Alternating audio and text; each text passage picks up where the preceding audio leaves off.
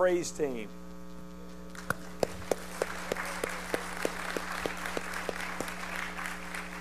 They're, they're truly amazing. I'm, I'm so thankful every time I get to hear them uh, lead us in worship. And uh, they put in a lot of time that a lot of people don't see, and they, that was a wonderful job this morning.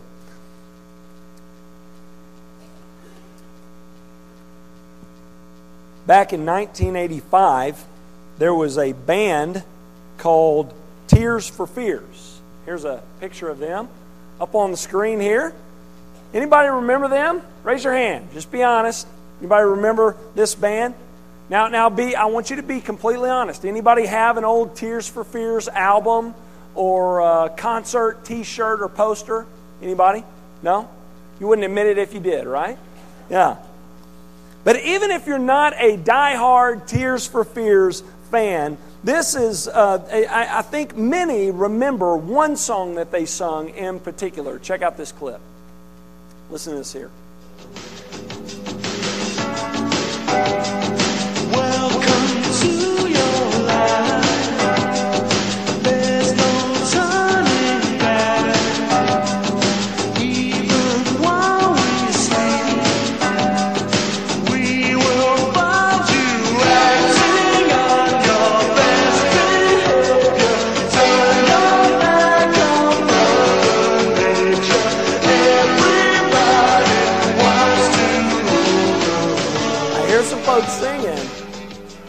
I, know some of you know this song. That's right. You can't hide it. I saw some lips moving and some some some voices out there. Yeah, yeah. This is probably their most well-known song. Everybody wants to rule the world. And though I think this is a, a bit exaggerated, I do think there's a lot of truth to that title, don't you? I think deep down, if we're honest, we would admit that we want to be the ruler at least over our own world. I think deep down, many of us, most of us, want to be the king of our own life. We want to be our own authority. Well, where does this come from? Is this something new? Something that's just developed over the past few generations? No. This has been a, a desire of ours since the beginning, hasn't it? We can trace this all the way back to the first book of the Bible, chapter 3. You remember the story, right? God creates man and woman and places them in a garden paradise and gives them authority to rule over his world and gives them free reign in his garden, but he gives them one rule. He says, You have one rule, and it's this you cannot eat of this tree. See, early on, God was teaching us that we are to be under authority. Though God has given us authority over the earth, He lets us know from the start that we are to live under His authority. Well, you remember what happened a little later in the story, right? Man chose to reject God's rule he chose to rebel against God and to go at life on his own. Man basically said, I want to be the king. I want to be the king over my world. I don't want to answer to God. I don't want to do what He tells me to do. I don't want Him as my king. I want to call the shots. I want to rule over my world. So, man did not like God's rule, and he rejected God's authority, and we all know what happened as a result, right? As a result, sin enters into the world. And as a result of sin, death enters in as well, and the world becomes chaotic. And this picture perfect life with God is shattered. Though God created everything right and good, sin comes in and it ruins and wrecks God's perfect world. And God could have left it that way, couldn't He? He could have. He could have said, I've had it with man, and could have wiped his hands of the whole thing. But instead, we see as early as chapter 3 of the first book of the Bible, God committing himself to this broken world. Though he could have left this world, and more importantly, us, in this broken and fallen state, instead, he chose to step in and restore and redeem it, and he chose to reach out to us again. And accomplish his salvation for us so that we might be made right with him. And we see this shortly after the fall. We see this commitment. We see this promise that God makes to Adam and Eve in Genesis chapter 3, verse 15. He, he makes a promise that he will provide a king. He says, I am going to send you a king. And he is going to come and restore and redeem this broken and fallen world. Well, in our text for today, we are going to discover that Jesus is that king. If you have your Bibles, turn to John chapter 12. This morning we're going to be looking at verses 12 through 26. Today is a special day. It is Palm Sunday, and for those of you all who don't know, this is the day when we remember Jesus' entry into Jerusalem shortly before his arrest and crucifixion. So I thought it fitting this morning to preach about this triumphal entry of Christ into Jerusalem from John 12. When thinking about this event, I'm sure that there are several things that come to your mind. For example, some of you think of Jesus riding in on a donkey. Some of you picture people coming out with palm branches and, and crying out, Hosanna, which we've been singing about this morning. And though these details are true to the story, and we're going to talk about that this morning, I'm also going to focus on, from this text, one key thing in particular that, that we don't often think about and discuss when, when we're looking at this event, but we should. It's an inescapable teaching in this text. The triumphal entry of Jesus into Jerusalem clearly shows us that Jesus is the King. He is the King. And when thinking about this event in Scripture, when thinking about Palm Sunday, what should come to your mind is the fact that Jesus is King. And not just any King, but the King of Kings. So, what I'm going to do this morning is I'm going to show you from this passage that Jesus is the king. And I also want you to consider this. I want you to consider, because he is the king, what should the proper response be?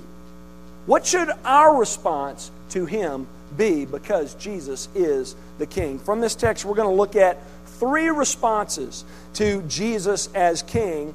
And we're going to look at one, what, what Jesus had to say about it. We're going to look at the response of the eyewitnesses in Jesus' day. And then we're going to end by discussing what our response should be as well. First, let's look at Jesus' response. Jesus' response. Look at John chapter 12, verses 12 through 15. John writes, the next day, the large crowd that had come to the feast heard that Jesus was coming to Jerusalem. So they took branches of palm trees and went out to meet him, crying out, Hosanna! Blessed is he who comes in the name of the Lord, even the King of Israel. And Jesus found a young donkey and sat on it, just as it is written Fear not, daughter of Zion. Behold, your king is coming, sitting on a donkey's colt. So Here's what's going on here. There is a large crowd in Jerusalem because it's Passover. And many of you already know Passover is a big deal to the Jewish people, right?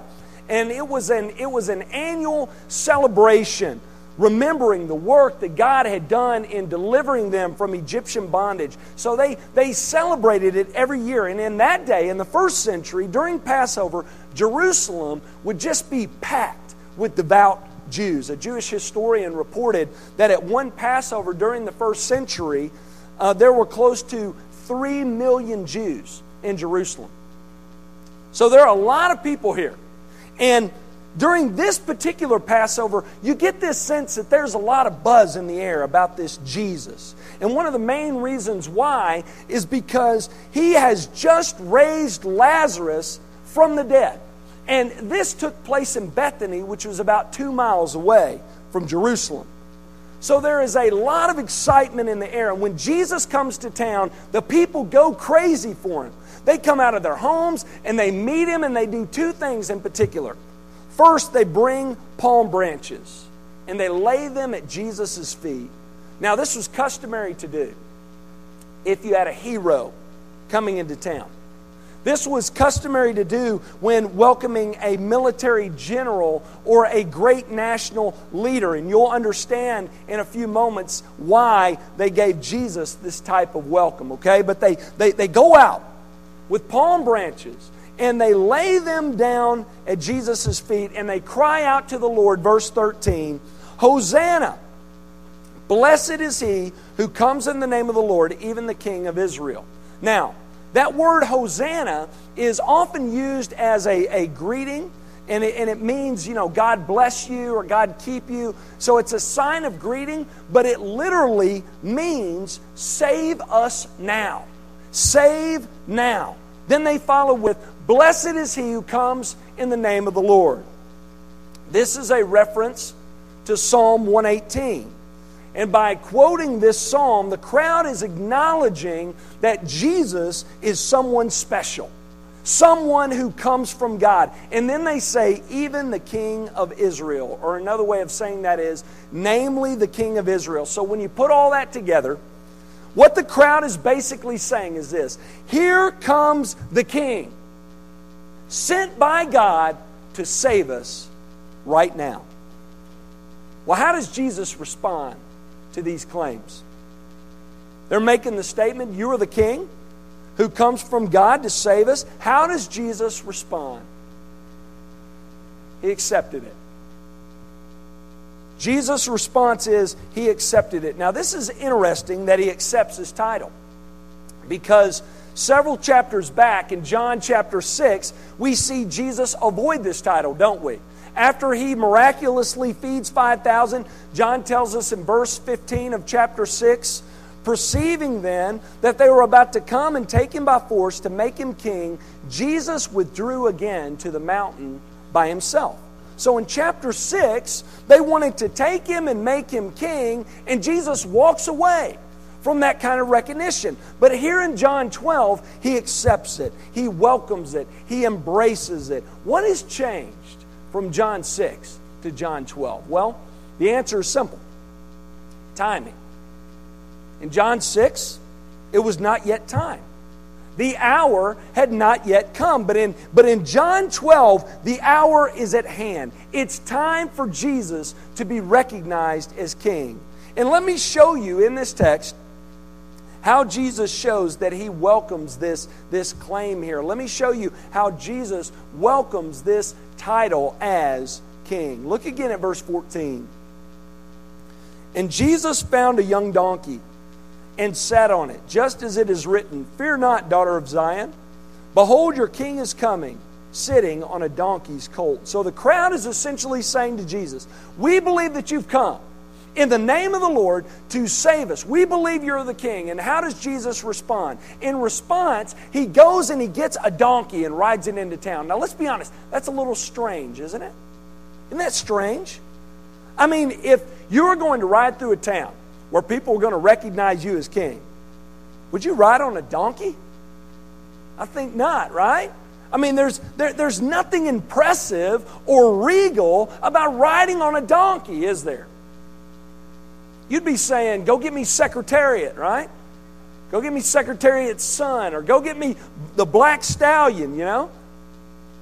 To, to look impressive as king. But Jesus chooses to ride in on a donkey. Why does he do that?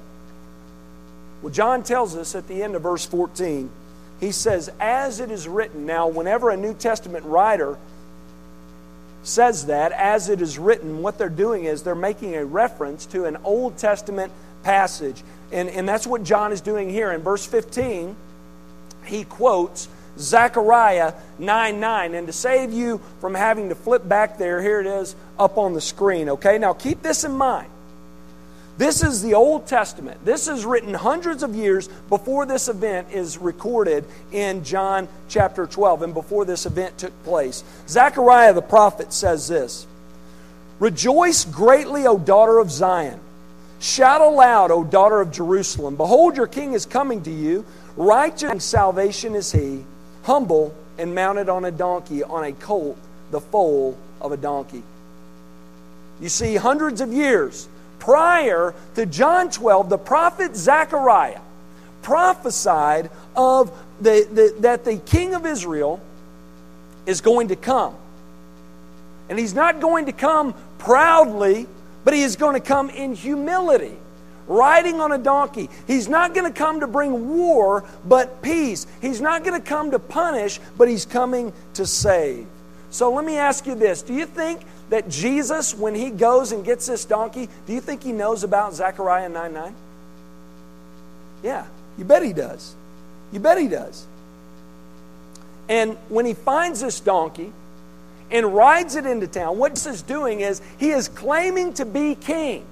He is looking back at Zechariah 9 9 and he's saying, This is me. I am he. I am your king, righteous and having salvation, humble and mounted on a donkey. He is accepting the praise from the crowd and is essentially saying, You guys are right. The claims that you're making about me and about how I'm the king and about how I'm coming to save is correct. So Jesus is fulfilling Zechariah 9 9, and he's showing that he accepts this claim that he is the king. And I hope you see here this morning that Jesus openly accepts this title as king. And this is not the only evidence we have either, is it? In Luke's account, Luke records a dialogue that takes place between Jesus and the Pharisees. It's in Luke chapter 19, verse 39. You don't have to flip there unless you're quick. You can write it down. Luke 19, 39. Luke writes this And some of the Pharisees and the crowd said to him, Teacher, rebuke your disciples. He, Jesus, answered and said, I tell you, if these were silent, the very stones would cry out. You see what's happening here? This is Luke's account of the same event. And while Jesus is riding through town and people are saying, Hosanna, blessed is he who comes in the name of the Lord, some of the Pharisees turn to Jesus and they say, Hey, Jesus, you need to set these guys straight. You need to set your, your followers straight because they're calling you the king. And look at how Jesus responds. He says, I tell you, even if they are silent, even if they didn't cry out, that I'm the king who's coming to save, he says, I tell you, the very stones would cry out. What Jesus is saying here is, even if no one recognizes that I'm the king, doesn't change the fact that I am. He says, even if they do not, I am still. And even if they will not, all of creation will. Jesus is clearly making the point he is the king. And not just the king of Israel, though he is, but he's the king of kings, the Lord of all creation. So, once again, it's clear here. Jesus accepts this title. Now, let's look at the people's response. When Jesus accepts this title as king, how do those watching, how do the eyewitnesses respond? Well, there are actually three different responses that we're going to look at in this text. The first is this some rejected it. Some rejected it. There were some who already had their mind made up about Jesus before this event. And uh, when he comes riding into town in this way, accepting these claims, this just added fuel to their fire. We, we saw this a bit in Luke's account where the Pharisees turned to Jesus and, like, hey, you got to set these guys straight. They're calling you king. And we also see this here in John's account in verse 19. John records So the Pharisees said to one another, You see that you are, ga- you are gaining nothing. Look, the world has gone after them, uh, has gone after him. We, we see here in verse 19, the Pharisees are clearly not happy about what is taking place in Jerusalem, are they? In the first half of the book of John, we learn that they did all in their power to have Jesus arrested, and time and time again they were not successful. And after all these failed attempts, we see here in verse 19 that the, that the Pharisees are clearly put out. They, they basically say here, we're gaining nothing. In other words, we failed time and time again. We have failed to stop him, and look now, the whole world has gone after him. Now, they're exaggerating a bit, right? They didn't mean the whole world because they were not following, but they're seriously frustrated. Ever have a plan in place and you try to execute that plan, and you just fail to execute it time and time again, it finally just leaves you frustrated, and you just throw your hands up and, like, you just say, I'm wasting my time here. Nothing's working. That's the frustration the Pharisees felt at this moment. So some rejected these claims about Christ and were opposed to him. And this is true in the first century, and this is true today, isn't it? There are many in our world today, like many in the, in the, in the first century, who reject Christ as King and view him and his followers as more of a nuisance than anything else. Some believe that Christianity is what's wrong with the world rather than being what the world needs most. So some reject him. Number two, some are confused by it. We see this on the part of the disciples, don't we? Look at verse 16. His disciples did not understand these things at first, but when Jesus was glorified, then they remembered that these things were written about him and that they had done these things to him. You see, at first, his disciples didn't understand why Jesus was doing what he was doing and why he was saying what he was saying. And, and it's easy for us to be critical, right? Because we have the whole story. But when you put yourself in their shoes, you can understand their, their, their confusion. Think about it. You have all these people gathered, ready to worship Jesus and ready to make him king, and Jesus goes and he gets a donkey. And you got to think they were thinking to themselves, Donkey? Really? I mean, they were expecting him to ride into Jerusalem mounted up on a stallion and armed in, in, in armor ready for war. They were, they were looking to him to be this, this powerful, victorious king. And he rides in humbly as a lowly servant on a donkey. They didn't get it. And this is nothing new for the disciples, is it? They were confused a lot during Jesus' earthly ministry. Now, understanding would come later, but at first, they didn't get it. How true is that for each one of us? You know, oftentimes we don't know what God is up to in our life till we look back at the events and how they've unfolded to get us to where we are that we truly see it, right? Any of you have, if you've been walking with Jesus for any length of time, you know that, that a lot of times clarity comes after and not before, right? And that was the case with the disciples. They didn't get it either. So uh, they were confused. The third response is this some misunderstood it. Though many expressed a willingness to follow Jesus when he came riding into Jerusalem, many of these followers followed Jesus for the wrong reasons because they misunderstood who he truly was and what he was coming to do. Look at verses 17 and 18. Therefore, the people who were with him when he called Lazarus out of his tomb and raised him from the dead bore witness. For this reason, the people also met him because they heard that he had done this sign. So, there is this large crowd following Jesus, and the reason why is because he's just raised someone from the dead. Well, guess what? My guess is if you or me raise someone from the dead in front of a bunch of witnesses, they'd probably follow us around too, wouldn't they? Yeah, makes sense. Same is true here. But we find as the story goes on that they were not really following Jesus for the right reasons. They were only superficially following him. And you know how I know this? It's because later in this book, we're told that the same crowd that was shouting loud Hosanna as Jesus comes into Jerusalem was the same crowd that were yelling, Crucify him as he stood before Pilate. The same crowd that rushed into the streets with palm branches and said, Blessed is he who comes in the name of the Lord, was the same crowd who were cheering on those who were beating our Lord and sending him away to be crucified. Same crowd. Remember, they had a choice. They could either release Jesus or a hardened criminal, and they chose to release Barabbas. Why? What happened? Why the change from praise to rebuke, from acceptance to rejection? Because they misunderstood Jesus, and as a result, they wanted nothing more to do with him. See, at first, they wanted Jesus to be their king. They claimed they wanted him to come. They wanted to be delivered. They wanted to be free. But the kind of freedom and deliverance Jesus offered was not the kind they were looking for. You see, at, at this time, the Jewish people were being oppressed politically and, and physically in every way.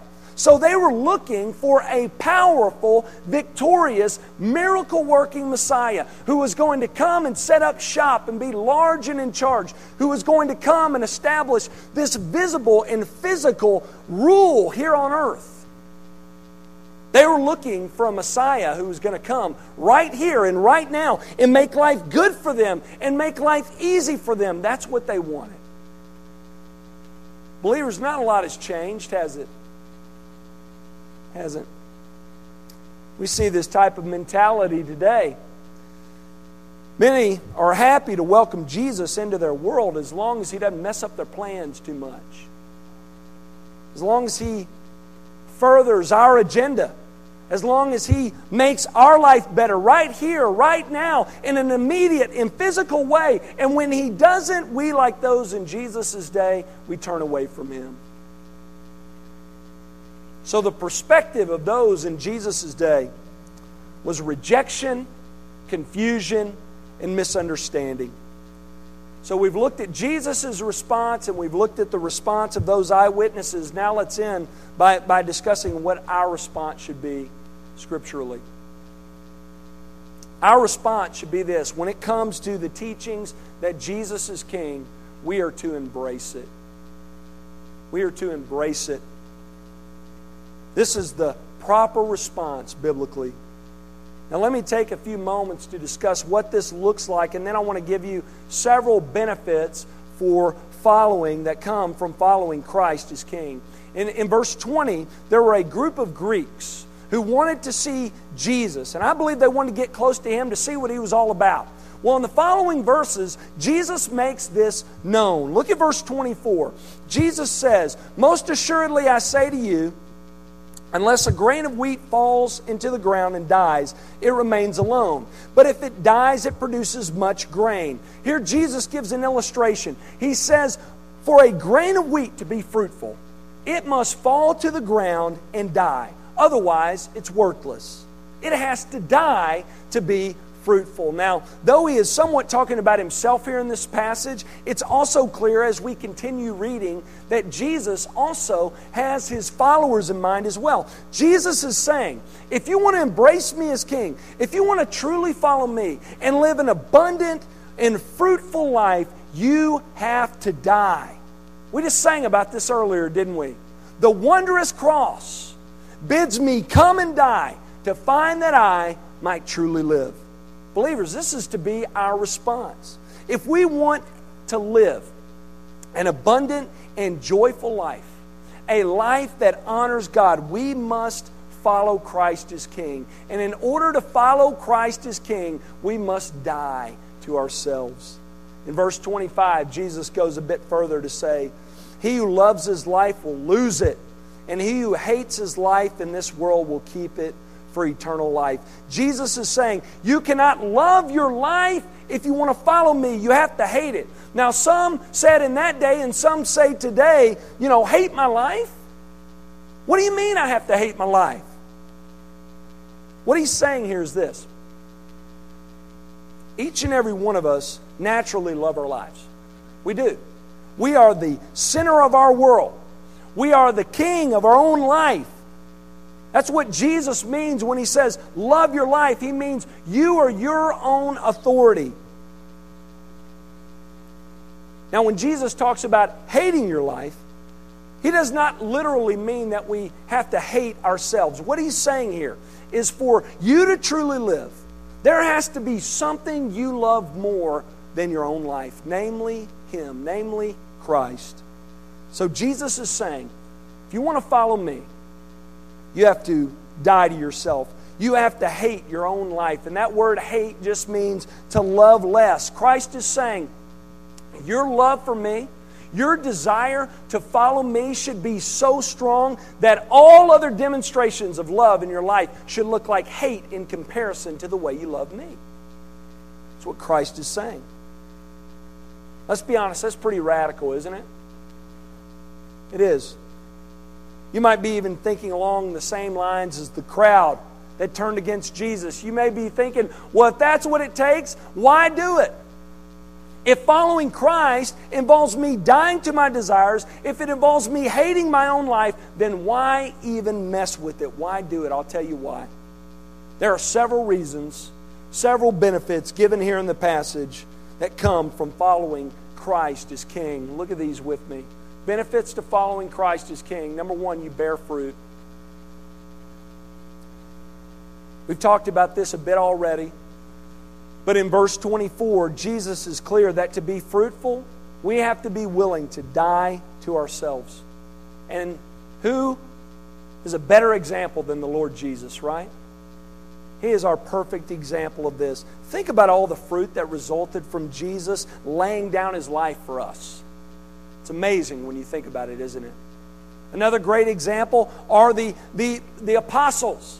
Think about the ministry of the apostles. They forsook all and followed Christ, and what resulted was the spread of the gospel across the known world. We have the gospel today because of the foundation laid by the apostles. You bear fruit. Fruit comes as a result of following Christ as King, but there's more. You get life. This is one of the great paradoxes in the Christian faith. Look at verse 25. He who loves his life will lose it and he who hates his life in this world will keep it for eternal life. Jesus says, if you love your life more than anything else and live for yourself, guess what? You're going to lose your life. But he says, if you say to yourself, I'm going to die to myself, I'm going to make Jesus my authority, and I'm going to put him first, you know what ends up happening? You get life. And not just any life, but, a, but an eternal, abundant, fruitful, and full life in Christ. Listen, I want you to get this. This is very important truth from the scriptures. What we lay down for Christ here on this earth, He will put all that and more back in our hands in the life to come. Now, I'm not talking about fancy cars and anything. We won't even be concerned about that kind of stuff. I'm talking about heavenly treasures. That's true, that's biblical. Listen to the way David Fairchild puts it. I, I love this quote. You cannot out sacrifice God's resurrection generosity. Don't you love that? You cannot out sacrifice God's resurrection generosity. It doesn't matter how much you sacrifice here on this earth, you can lay it all down. And God is going to be a million times more generous in the life to come It should be motivation for us here in this life. So you bear fruit, you get life, and lastly, you gain honor. There is honor in following Jesus as King. Look at verse 26. If anyone serves me, he must follow me. And where I am, there will my servant be also. If anyone serves me, the Father will honor him. You know, we, I, I believe we often hold back when it comes to following Christ as King because we want earthly honor and praise. And we know that we might have to sacrifice some of that if we give too much of ourselves to Christ. Even though we may not voice it, I, I, I know it to be true in many cases. Believers, believe me when I say that all human honor is nothing. It, it pales in comparison to the eternal honor that God will give those who love and serve His Son. It's true.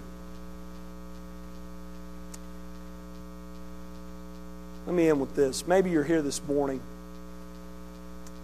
Up to this point in your life, you can honestly say that Christ is not Lord of your life you can honestly sit here and say, Jesus is not the king, and I'm not following him as king. But maybe now more than ever before, you're, you're convinced that Jesus is Lord of all and that he should be the Lord over your life. I pray that if you're in that boat this morning, if this is you, that you would humble yourself right here and right now, that you would turn from your sin, that you would trust in Christ alone for your salvation.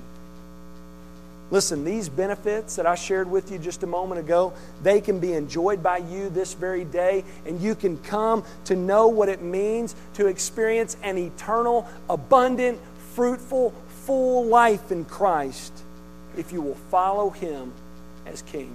Would you pray with me?